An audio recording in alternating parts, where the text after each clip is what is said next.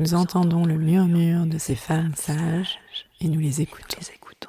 Paul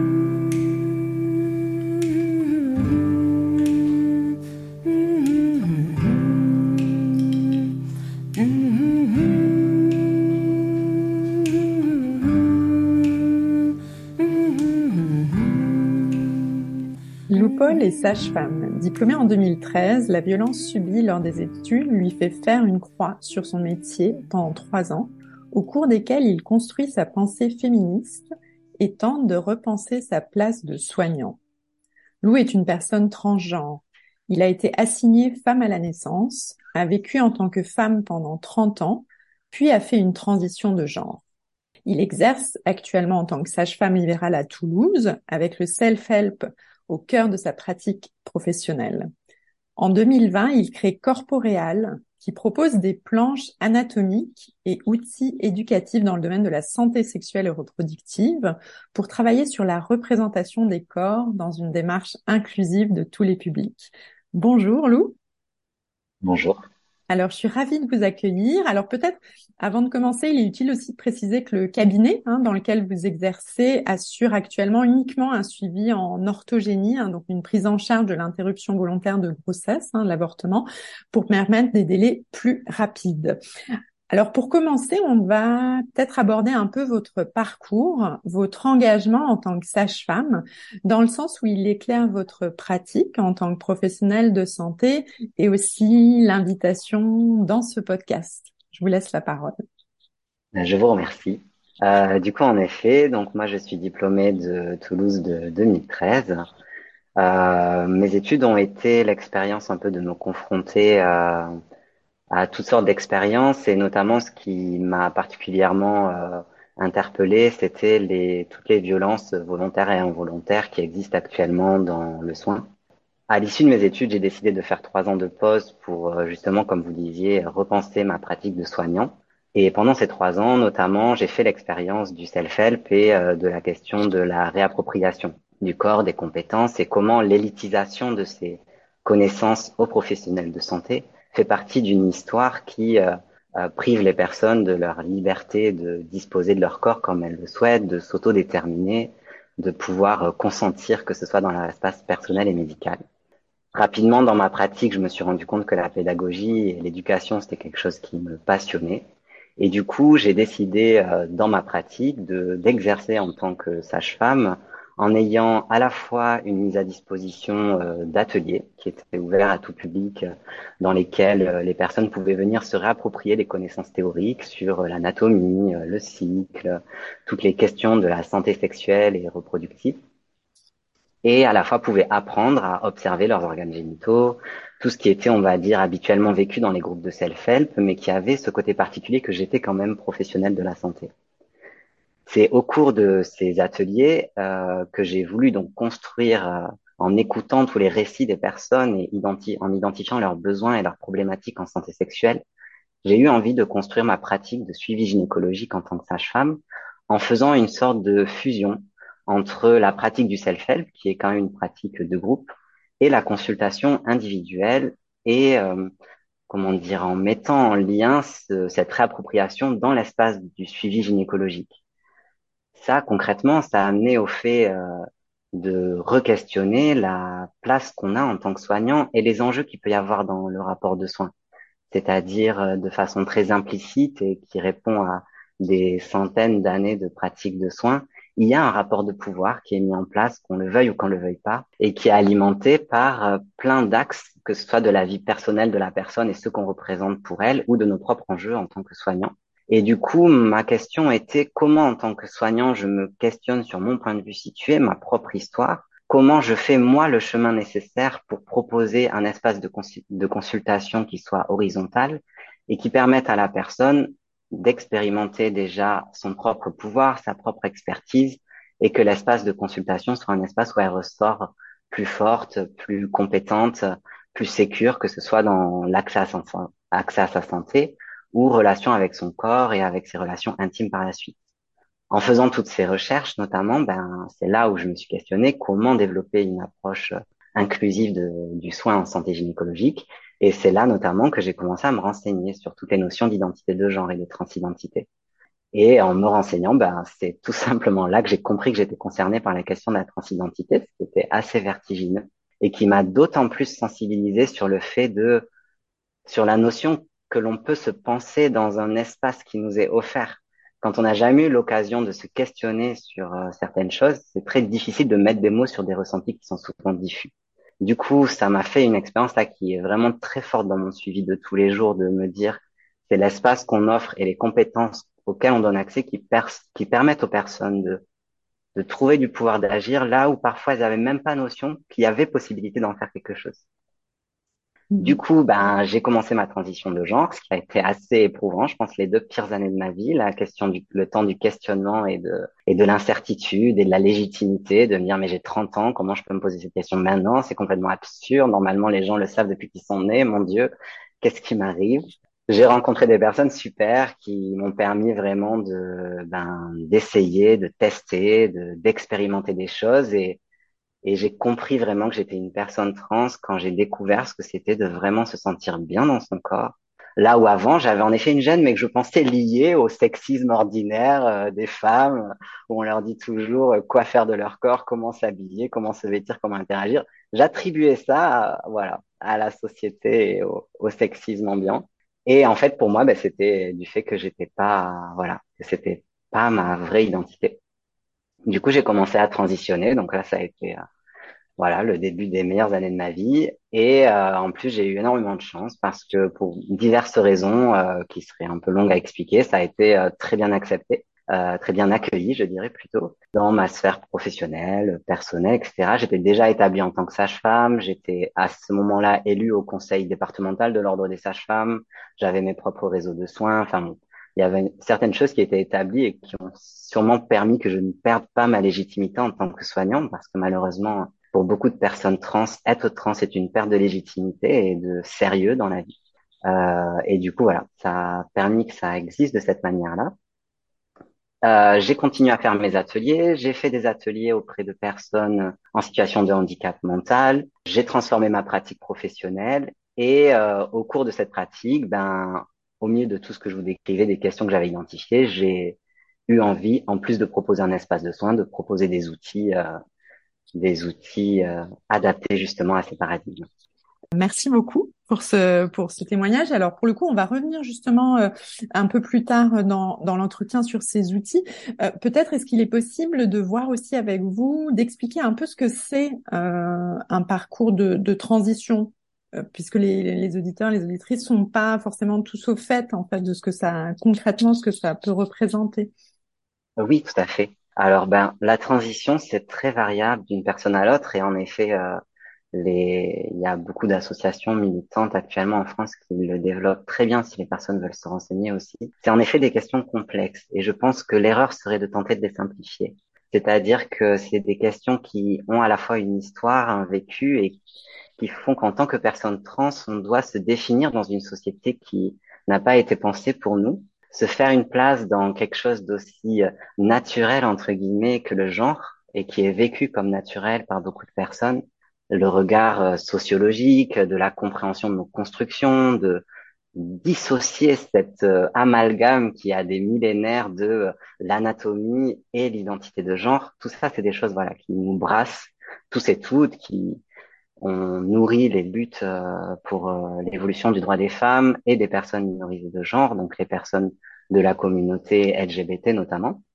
Donc dans ce complexe-là, je dirais, euh, la question de la transition de genre va prendre différentes formes pour différentes personnes.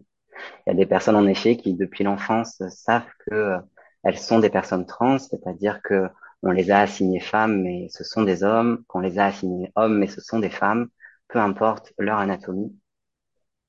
Et du coup, euh, il y a des personnes qui vont s'en rendre compte plus tard, pour diverses raisons également. Il y a des personnes qui vont plutôt être non binaires, c'est-à-dire qui vont avoir une certaine fluidité dans leur expression de genre social et intime. D'autres personnes qui vont avoir des expressions plus binaires. Enfin, c'est, il y a toujours une différence de toute façon entre l'expression sociale du genre, c'est-à-dire comment on vit notre genre dans l'espace social, et cette question qui est à la fois extrêmement intime et qui a un enjeu social parce qu'elle est politique et parce que le monde n'est pas pensé pour nous, mais c'est avant tout une expérience extrêmement intime et personnelle, du coup euh, unique pour chaque individu. Certaines personnes vont faire des transitions en utilisant, en utilisant des hormones féminisantes ou masculinisantes. D'autres personnes vont euh, avoir accès à des chirurgies. D'autres personnes ne vont pas faire d'hormones ni de chirurgie. Ça, c'est voilà. On se rend compte maintenant que les parcours, enfin, on accepte maintenant que les parcours sont très variés. Mais avant, par exemple, on avait une interdiction de transitionner si euh, on ne se stérilisait pas et si on ne s'engageait pas à faire la transition complète, comme il l'appelait, c'est-à-dire euh, de faire toutes les chirurgies, toutes les transitions hormonales pour avoir un passing social euh, du genre opposé, quoi. Merci beaucoup. Alors justement, votre euh, parcours est très inspirant hein, dans le fait d'avoir été sage-femme dans un corps de femme, puis d'avoir effectué euh, ce qu'on ce que certains appellent un franchissement de genre, hein, et tout cela dans une posture de soignant face à une prise en charge des soignants, bah, comme vous venez de le dire, qui peut être souvent psychologisante, euh, voire psychiatrisante, souvent discriminatoire, que ce soit d'ailleurs pour les femmes ou les minorités de genre. Euh, dans votre pratique, il y a deux axes hein, qui vous tiennent à cœur hein, l'autonomisation de sa santé euh, sexuelle et gynécologique, hein, c'est ce que vous expliquez un peu plus tôt avec notamment le, la notion de self-help, et la question de l'inclusivité de tous les publics, y compris les minorités de genre. Alors, puisque justement, vous dites qu'on n'accompagne pas différemment les personnes trans, est-ce que vous pouvez développer un petit peu sur, euh, sur ce point-là? Oui, tout à fait. Ben, notamment mon expérience en tant que personne trans, ce que j'ai pu voir, c'est que jusqu'à mes 30 ans, je me suis présentée, moi, dans mes consultations de gynécologie en tant que femme. La question ne m'a jamais été posée dans quel que soit l'endroit où j'ai pu consulter, aller, la question de mon identité de genre n'a jamais été un enjeu, que ce soit ma vie personnelle ou professionnelle. On le sait maintenant pour d'autres sujets. L'espace médical est censé être un espace où on permet aux personnes d'exister telles qu'elles sont, de véhiculer une approche positive et valorisante de l'identité pour permettre une émancipation et un mieux-être dans la vie en dehors de nos espaces de consultation. Pour l'instant, les espaces de consultation en France sont euh, plutôt des espaces de perte de chance pour les personnes trans dans le sens où, si je caricature, dans le meilleur des cas, c'est juste que leur identité de genre est niée et pathologisée, et enfin est niée justement, et dans le pire des cas, elle est euh, pathologisée, psychiatrisée, les personnes sont renvoyées vers des espaces spécialisés et n'ont pas accès au suivi euh, classique euh, de prévention. Ça rejoint un certain certains autres enjeux dans le soin. Il y a on a une certaine forme de convergence des luttes dans justement et faire évoluer les pratiques, euh, comme on en avait discuté, la question aussi de l'obésité. C'est ces questions où, en fait, quand on arrive dans l'espace de consultation, comme on dit pour un rhume, la personne va nous demander euh, plein de questions sur notre transidentité alors que ça n'a rien à voir, euh, plein de questions qui sont souvent très intimes et qui ne sont pas nécessaires pour le soin. Ce que je veux dire, c'est que il y a beaucoup d'espaces dans lesquels la question de la transidentité n'est pas l'enjeu de la consultation. Par exemple, en santé sexuelle et en santé gynécologique, beaucoup de personnes trans ont besoin d'un suivi gynécologique. Si je parle par exemple des personnes transmasculines qui ont besoin de faire le dépistage du cancer du col de l'utérus, parfois la prévention du cancer du sein, euh, avoir accès à la protection contre les infections sexuellement transmissibles, contre des contraceptifs éventuellement, etc. La plupart des postures de soins euh, vont soit considérer que comme ce sont des personnes trans, il leur faut un suivi spécifique et du coup vont les réorienter vers des gynécologues ou des personnes spécialisées de la transidentité, alors qu'elles auraient été tout à fait capables de proposer un frottis, un examen de prévention, donner des informations. Donc elles vont résumer la personne à sa transidentité et considérer la transidentité comme une spécificité médicale, alors que ça n'est avant tout qu'une identité de genre, qu'une identité de genre entre guillemets. Et c'est là que ça rejoint le fait que ça n'est pas que ça non plus, c'est-à-dire que les personnes trans sont, on le sait, plus exposés au risque de violence, de discrimination, de consommation, de précarité, d'exclusion des familles, de violence dans, leur, dans la sphère publique ou dans la sphère privée, ce qui va amener un isolement, etc. Même si ça ne concerne pas toutes les personnes trans, c'est des enjeux qu'il est important d'avoir en tête pour prendre en compte les personnes dans leur globalité et faire notre rôle de prévention en tant que soignant. Donc, dans le contenu de la consultation justement de gynécologie, il y a euh, un double enjeu de pouvoir accompagner ces personnes comme n'importe quelle personne dans la prévention et ne pas leur fermer nos consultations en, en les résumant à une spécificité, tout en ayant connaissance de quelle est la réalité d'une personne trans pour pouvoir lui poser les questions, auxquelles peut-être la personne répondra que non, tout va bien, mais au moins la question a été posée.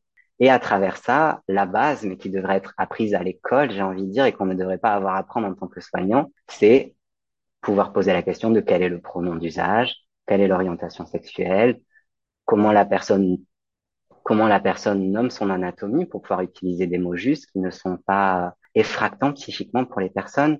Des choses qui sont très simples et qu'on aurait juste besoin d'entendre une fois pour apprendre à les faire, en fait. Je ne sais pas si je réponds à votre question. Hein.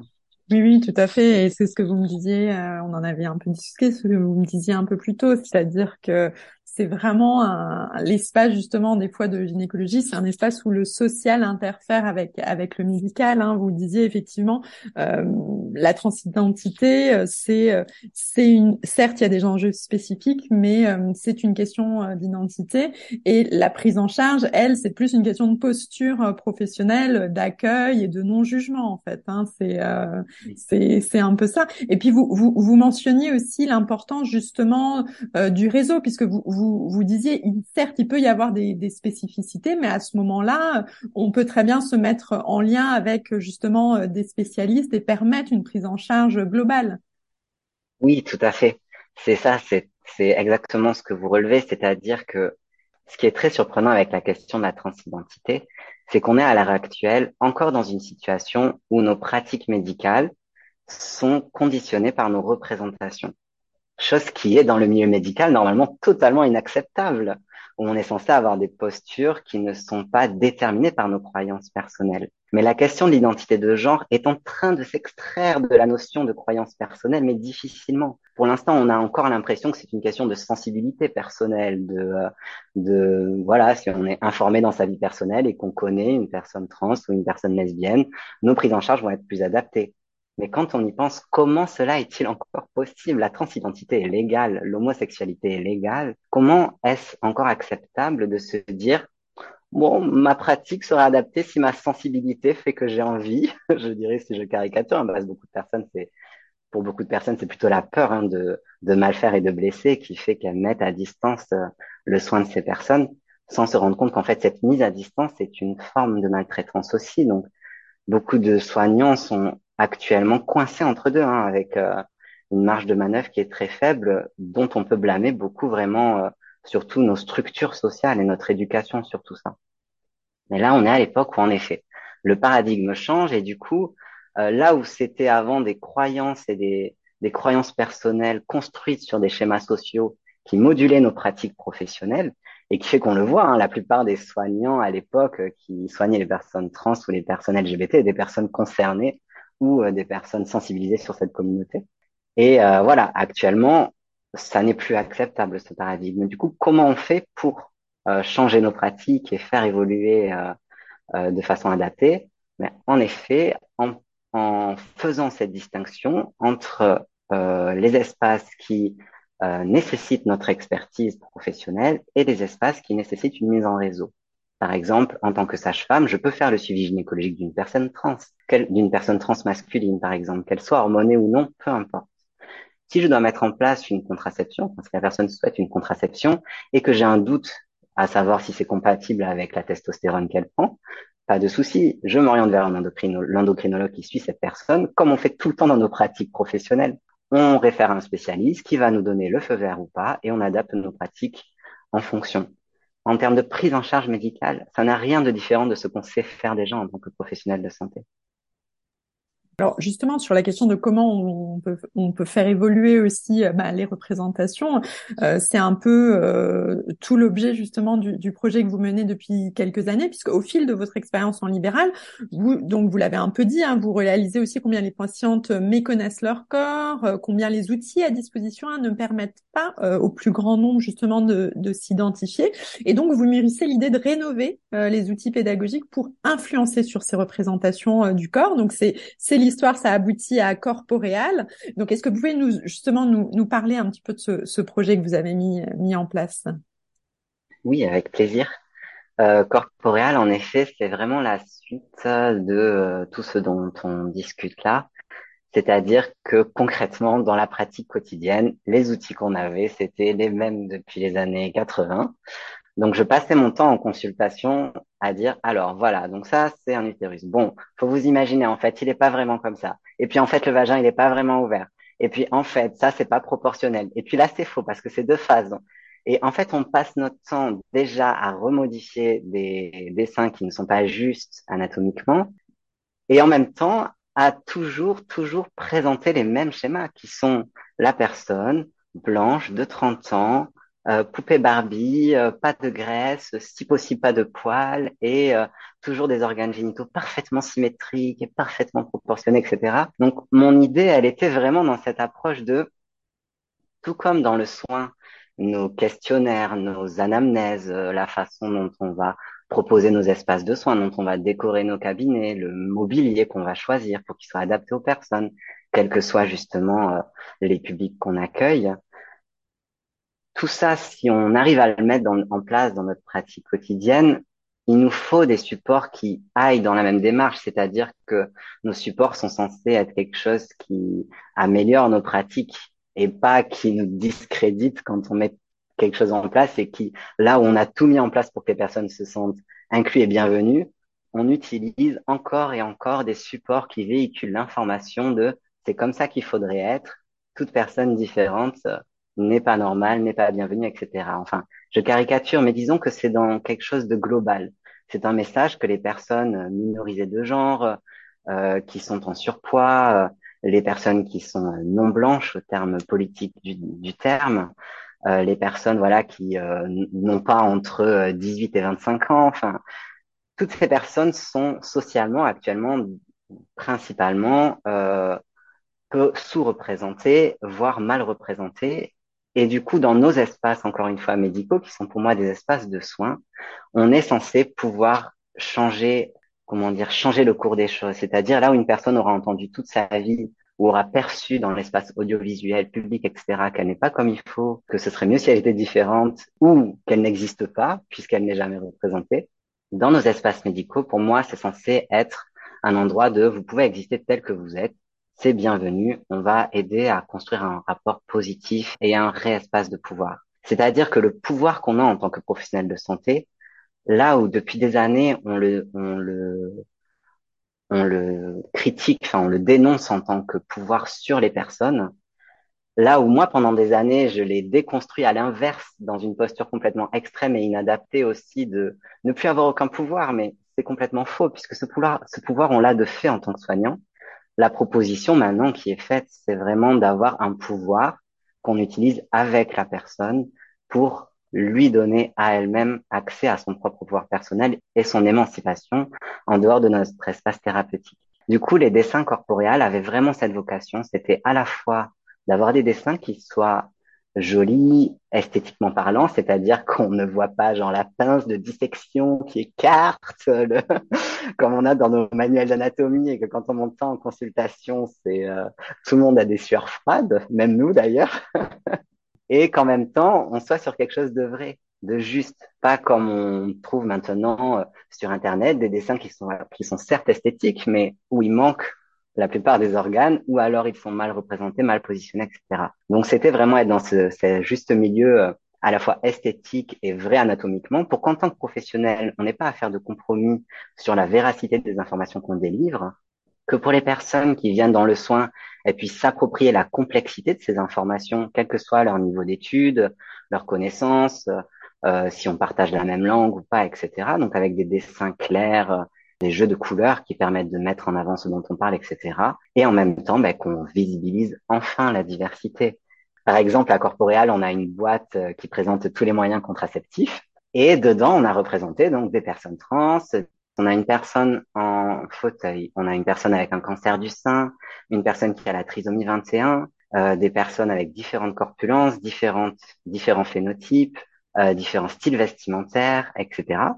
Et du coup, mon idée, c'était quelqu'un qui vient pour, enfin, mon idée, ce qui est recommandé en santé, dans les stratégies nationales de santé sexuelle, qui est recommandé par l'OMS, c'est de dire une personne qui vient pour une consultation de contraception, si dans son choix contraceptif, elle a à la fois l'information complète Elle peut se reconnaître dans certaines personnes si elle fait partie des personnes discriminées habituellement, ou si elle ne fait pas partie des personnes discriminées, pouvoir s'imaginer relationner avec ces personnes-là en les voyant représentées dans cette diversité.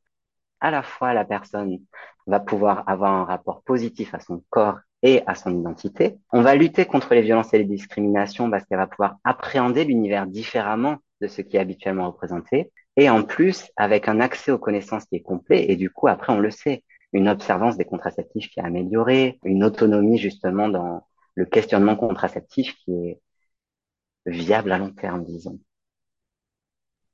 Oui, c'est ça, mais c'est tout ce que vous disiez sur le pouvoir avec, en fait, hein, et sur la question de la connaissance, méconnaissance, connaissance de son corps, et puis aussi la question de, ben, du consentement. Comment consentir quand, quand on ne connaît pas son corps et comment être justement, euh, voilà, favoriser l'autonomisation pour euh, prendre les bons choix, que ce soit pour la contraception ou pour euh, pour les examens ou, ou, voilà, de manière générale.